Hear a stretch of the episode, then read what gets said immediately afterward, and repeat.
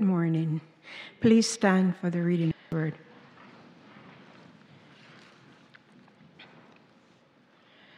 Our scripture lesson this morning is from Habakkuk chapter 3, reading verses 17 through to 19. Though the fig tree does not bud, and there are no grapes on the vines, though the olive crop fails, and the fields produce no food, though there are no sheep in, sheep in the pen, nor no cattle in the stalls, yet I will rejoice in the Lord. I will be joyful in God my Savior. The sovereign Lord is my strength. He makes my feet like the feet of a deer. He enables me to tread on the heights. Praise be to God. Thank you.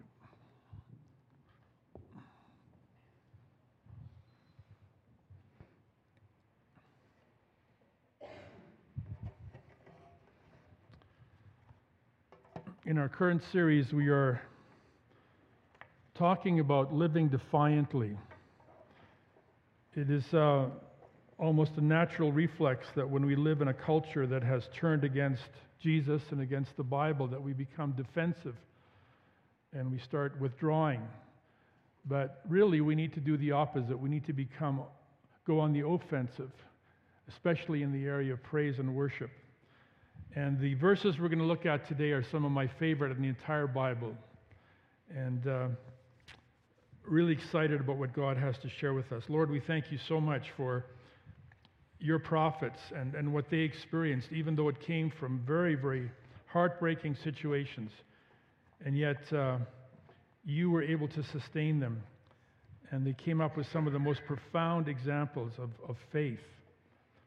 So we just uh, thank you, Lord, for the opportunity to uh, look at the prophecy of Habakkuk and also apply to our lives. So I pray this in Jesus' name. Amen.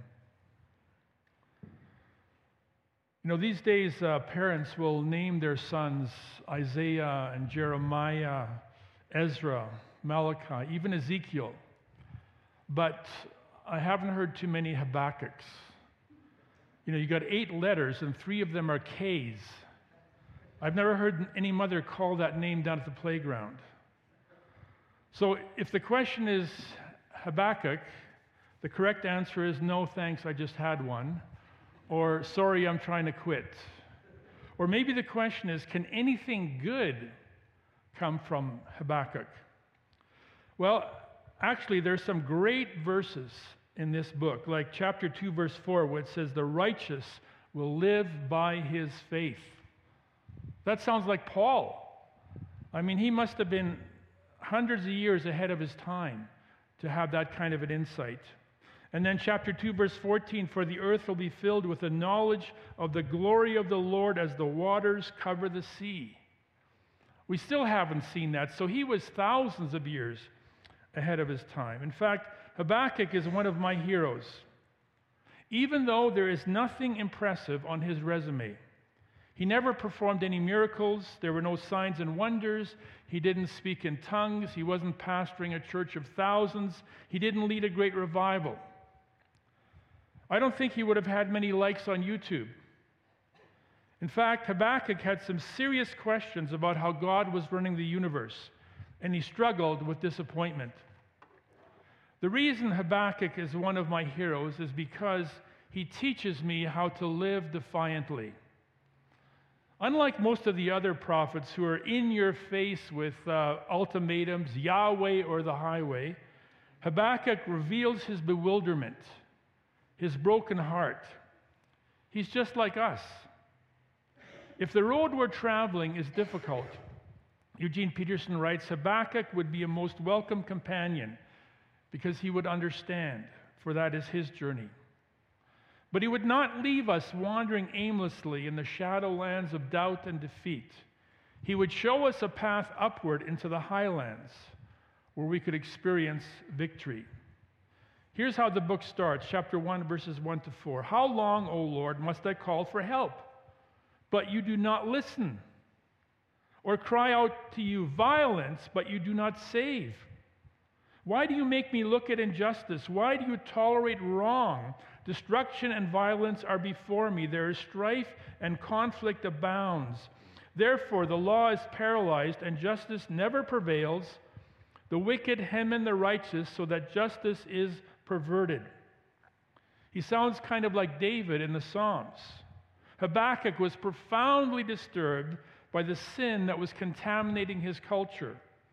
If you look at verse 4, we can imagine seeing some of that happening right here in Canada. Maybe we're not as progressive as we claim to be.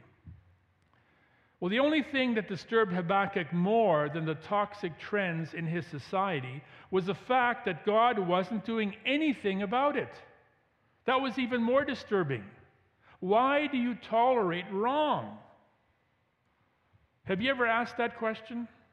I have. I can't help wondering, God, aren't there supposed to be consequences? I mean, there's all this sin, but we don't see many consequences. Someone said if God doesn't judge modern society for its sin, he's going to have to apologize to Sodom and Gomorrah. God, where are the consequences? Well, God hasn't answered my question yet, but he did answer Habakkuk. Verse 5 Look at the nations and watch, and be utterly amazed, for I am going to do something in your days that you would not believe even if you were told. And that is an understatement. God reveals there are consequences. He will punish the wicked, the people of Israel, for their disobedience, but in a way that no one would expect. And the demolition contract was already assigned. God was going to allow the evil Babylonians to conquer their land, destroy Jerusalem, and even not demolish their temple. I'm going to do something that you would not believe even if you were told. That was inconceivable. Babylon was the most evil nation on earth, the most violent, the most inhumane. They were the zombie apocalypse. It's like ISIS. Would God use terrorists to punish us? That's just not right. Well, that caused a meltdown. Habakkuk lost it. God, you can't be serious. Babylon, you don't have to go that far. I mean, if Israel on the scale of unrighteousness was a 9 out of 10, Babylon was 99. Babylon deserves punishment far more than Israel did. This was inconceivable. Verse 13 Your eyes are too pure to look on evil, you cannot tolerate wrong. Then why do you tolerate the treacherous? Why are you silent while the wicked swallow up those, those more righteous than themselves? All of a sudden, Israel is righteous. Why do you tolerate the wicked who are swallowing up those more righteous than themselves? How can you let that happen? But then the revelation continued. And God revealed how the Babylonian Empire would itself be destroyed. They too would experience the consequences of their sin, and in their case, they would never recover. It was finished.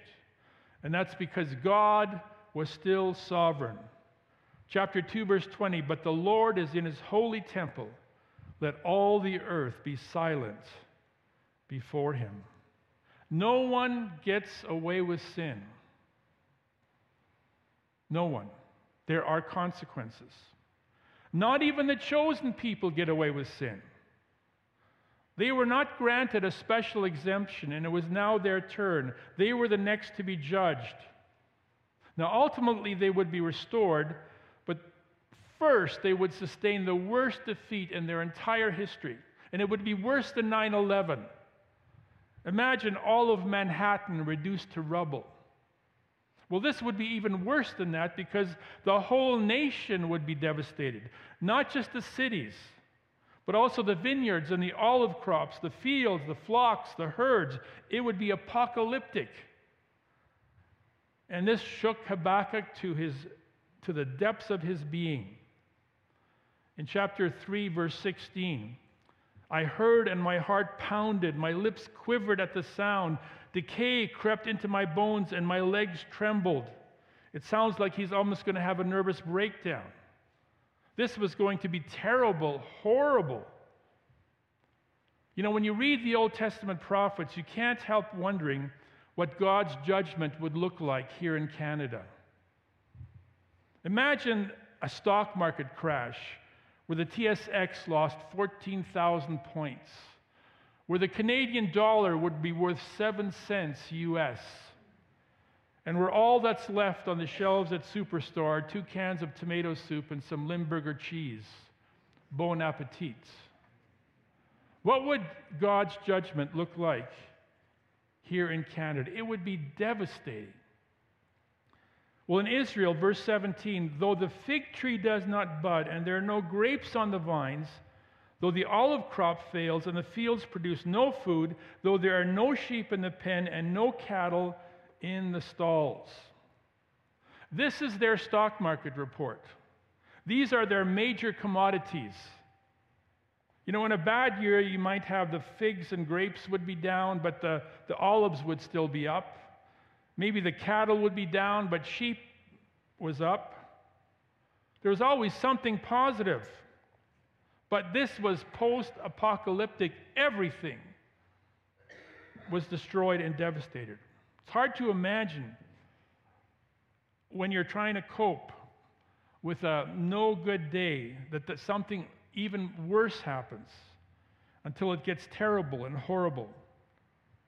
What do you do when everything goes wrong? Because that's what's happening here. Maybe none of us have ever experienced anything quite this bad because there's always something that can be encouraging, something good. But with Habakkuk, everything had gone wrong. He's talking about the Babylonian invasion.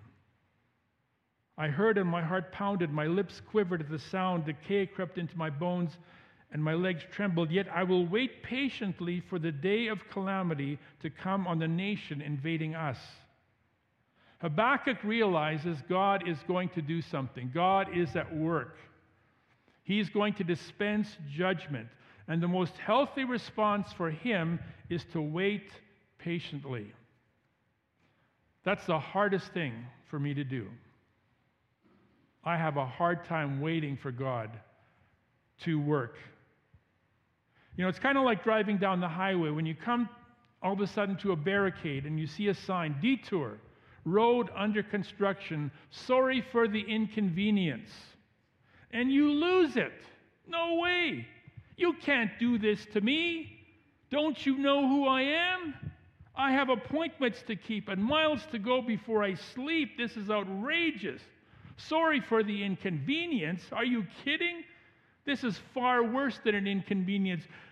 This is ruining my life. See, that's the thing about wanting to see God work in the world, wanting to see some judgment, some consequences, wanting to see some demolition. It could get really messy. God, why aren't you doing something about injustice and pornography and, and drug trafficking? God, they're even going to legalize marijuana. Stop them. We want to see God shaking things up. We want to see some judgment, some consequences, but it's going to be like that sign on the barricade. It's going to be very, very inconvenient for all of us. Whenever there's a construction site, it's quite a mess. It looks like chaos, and you could easily get hurt. When judgment falls, you better wear a hard hat. But what do we do when we face unbearably difficult circumstances? Do we panic? Well, Habakkuk decided to wait patiently for God to work out his will. Yet I will wait patiently for the day of calamity to come on the nation invading us. And while he was waiting, things just got worse. The fig tree does not bud, no grapes on the vines, the olive crop failed, the fields produced no food. No sheep in the pen, no cattle in the stalls. You know, that's the equivalent of uh, no Wi Fi, no Facebook, no Netflix, no Amazon, no Google, no internet. You could use your iPhone as a coaster. Would that be inconvenient to face that kind of a situation? Sorry for the inconvenience. So while Habakkuk waited, his circumstances only got worse. But Habakkuk made a decision not only to wait patiently, he decided he was going to wait defiantly. Though the fig tree does not bud, though there are no grapes on the vines, etc., etc. Verse 18 Yet I will rejoice in the Lord, I will be joyful in God, my Savior. The only thing Habakkuk had left that could bring him any joy at all was God. Because in his surrounding circumstances, everything had gone wrong. All he had left was God. So I'm going to rejoice in God, my Savior. He decided to defy his circumstances, to defy his feelings, to defy his fears, and instead reroute all of his attention away from anxiety towards worship. Yet I will rejoice in the Lord, I will be joyful in God, my Savior. See, the problem is that worry takes up a lot of energy and time. And if you're a person of average mass, worry can probably burn up about 90% of your energy. That's why you feel so fatigued and even sometimes paralyzed. You can't do anything because you have no energy. You're, you're confused. You don't know what to do. Worry is not an energy efficient alternative to problem solving. That's why it's far better to unplug worry and dedicate all of your resources towards rejoicing. Yet I will rejoice in the Lord. I will be joyful in God, my Savior. In the most difficult circumstances of his life, Habakkuk defied his natural instincts and interrupted his problems with praise. And here are the consequences of righteous defiance. Verse 19 The sovereign Lord is my strength. He makes my feet like the feet of a deer, He enables me to go on the heights. Habakkuk could get no strength from his circumstances. There was nothing incoming that was energizing him from what he saw. It just drained the life out of him. And so he decided that the sovereign Lord would be his only strength. I don't know if you've ever been there where you had nothing except God, everything else was a loss. But we always have God, and He becomes our strength. So instead of giving up and letting a crisis drain all of our strength and hope, we can rejoice in the Lord because nothing energizes us more than rejoicing in God. You experience that when you come to church? You know, if you really get into these hymns, if you're just standing there kind of mumbling and moving your mouth, it's probably not going to happen. But if you're really getting into this stuff, if you're really looking at the words and, and focusing on, and you're just repeating those words with all your heart, you will be energized, whether you have jet lag or not. You know, there's just something about worship. You probably had some tremendous worship times in Romania. Other countries worship way beyond anything that we experience here. There's just something about real worship that gives us strength and energy. I've sat in African services for three hours. I didn't understand one word, but I left there with this tremendous amount of energy because of the worship. It's amazing. God is our strength. And He is the sovereign Lord, which means He's in control. You know, whenever I feel fatigued and just weak and worn out and I'm, I'm fed up, I ask myself a question, Romans 8:31. If God is for us, who can be against us? And that verse always sends a power surge through my being. There's power in God's word. The sovereign Lord is my strength. Habakkuk not only had new strength, he was also developing new skills. It says, He makes my feet like the feet of a deer and enables me to go on the heights. Like hind's feet on high places. Some of you know that book. That's what this is all about. That comes from Habakkuk. Habakkuk is no longer down in the ditch wallowing in discouragement. His change of attitude has resulted in a change of altitude. Warren Wiersbe says to walk in the high places means to live in victory. He makes my feet like the feet of a deer. He enables me to go on the heights. You know, when deer or bighorn sheep descend into a valley to feed, they're taking a risk because that's where the predators are waiting and lurking. And they stalk especially those who are vulnerable or weak. And Satan likewise knows our weaknesses. That's where he plans to attack.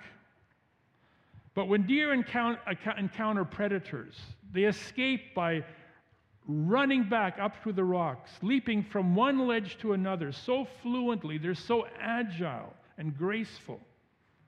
And when you watch them, you think that's not possible because their footwork defies all obstacles. Their hooves give them a tremendous advantage on the canyon cliffs. The predators can't catch them. They can't even follow them because their paws don't enable them to negotiate that rugged terrain.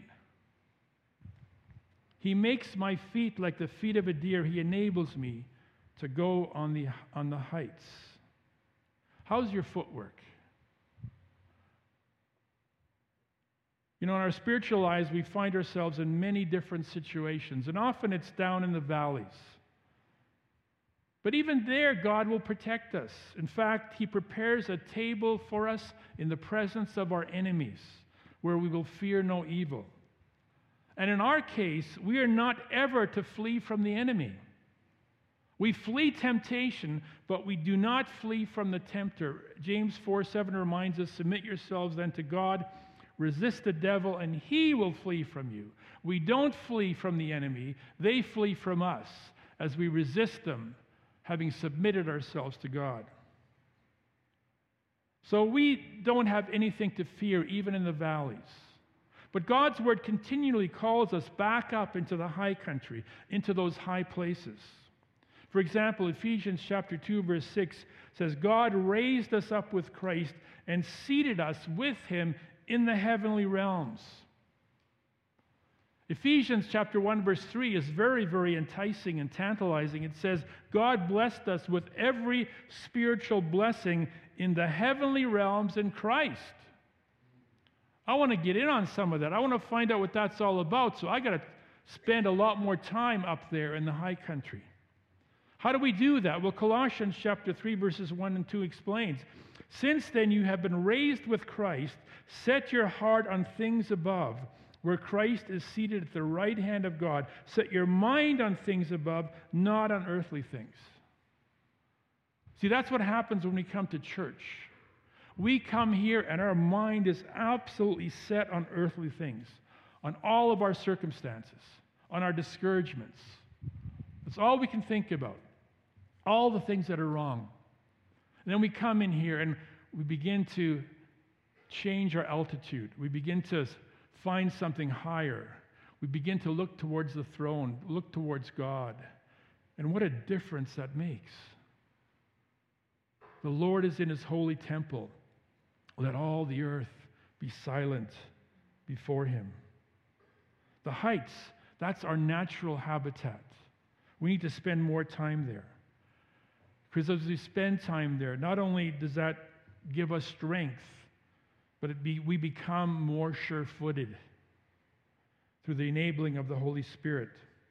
The Bible has a lot to say about our footwork. For example, Proverbs 14 or 24, verse 16. For though a righteous man falls seven times, he rises again. Isn't that encouraging? Though a righteous man falls seven times, he rises again.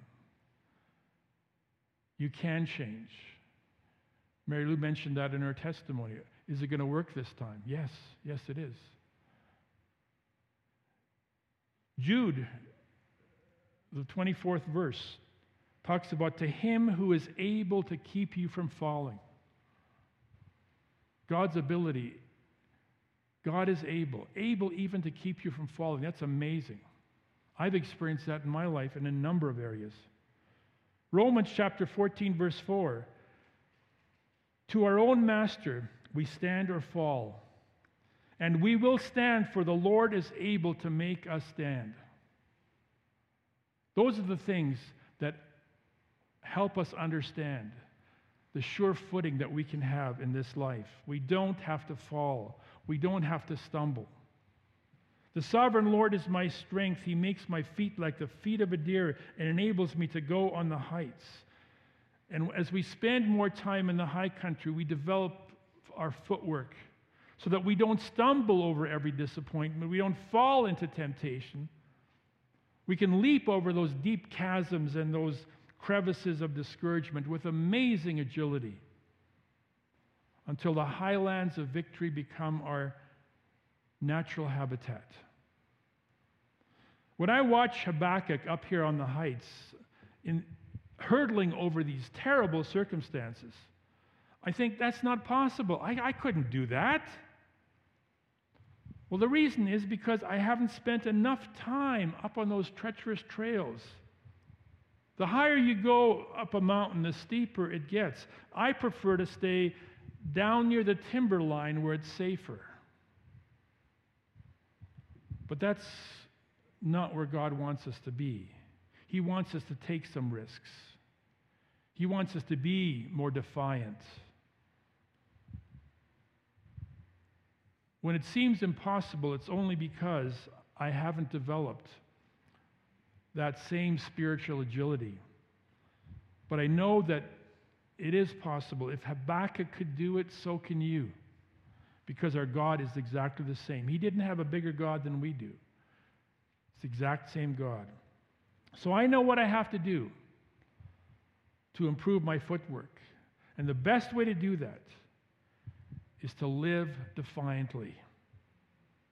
Yet I will rejoice in the Lord. I will rejoice in God, my Savior, until the day that the earth will be filled with the knowledge of the glory of the Lord as the waters cover the sea.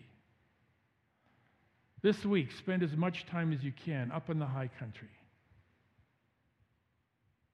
For pr- our prayer, I'm going to just read verse chapter 3 verse 2. Lord, we stand in awe of your deeds. Renew them in our day. In our time, make them known. In wrath, remember mercy. We pray in Jesus' name. Amen. Let's stand together as the praise team comes to lead us in one final song of praise.